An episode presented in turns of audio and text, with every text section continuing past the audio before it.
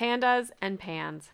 There is a relatively little known disorder that has effectively become the bane of my existence. As I have outlined in my blog, my daughter has food allergies, and more recently, she has developed asthma, which I understand to coexist.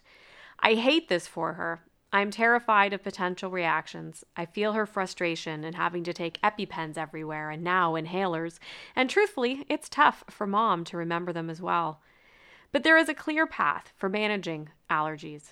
There are tests that can prove that they exist. There is medication available for doctors to prescribe. There are resources on how to best avoid the foods and handling difficult situations and reactions. There are support groups for those that have food allergies. There are teal pumpkins at Halloween and nut free schools. There are laws that require foods to be properly labeled. Yes, much more can be done, including a cure, and there is no doubt in my mind that all of this infrastructure took tons of effort by those families affected by food allergies. But then there's my son. He has a disorder called pandas, and there is nothing. There is virtually no help available for him, his family, his teachers, even his doctors. There are bits of information becoming available, but it has been so slow while he continues to struggle with this disorder.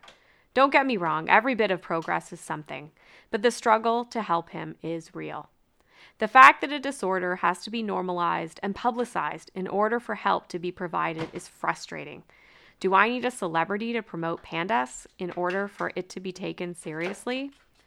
PANDAS is a neuroimmune disorder, pediatric autoimmune neuropsychiatric disorder associated with streptococcus. The brain becomes inflamed as the body produces antibodies that it believes are needed to fight a non existent strep virus. It manifests itself through tics, OCD, anxiety, and other symptoms. The response is essentially a mix of behavioral and autoimmune issues.